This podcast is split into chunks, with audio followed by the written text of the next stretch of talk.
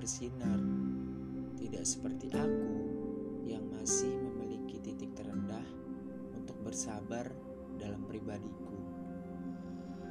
Tetesan air hujan tidak pernah mengeluh untuk selalu jatuh. Memang air itu mati rasa, lalu menghilang, sama seperti sebuah hati yang semakin lama semakin hilang. Rasanya karena harus selalu bangkit dari sakit. Bukan perkara bagaimana semua hal indah dapat kembali lagi, tapi semua itu tentang bagaimana kita tidak membentuk masalah itu lagi dan lagi. Kukatakan pada diriku, aku baik-baik saja. Sesering itu,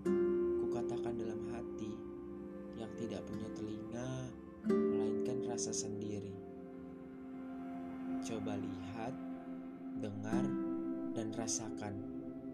Ada apa denganku atau kamu?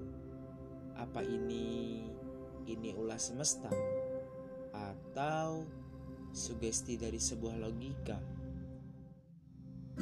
Jika kusalahkan diriku sendiri, hatiku yang merasa kalau kamu benar. Jika aku salahkan dirimu, mulutku bisu dan kaku tapi tak membiru. Apa aku harus pandai menulis untuk menjelaskan sebuah alasan? Atau aku harus pandai bersandiwara untuk bisa pura-pura? Jadikan sebuah makna menjadi suatu pembela. Lupakan apa yang sudah tenggelam dan hilang.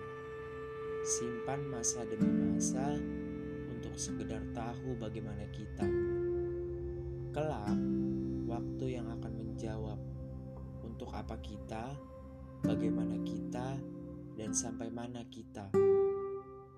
Cukup Tuhan yang berikan jalan cukup hati yang bisa merasakan, cukup menunggu akan sebuah ketetapan, dan cukup kita yang memutuskan untuk bertahan.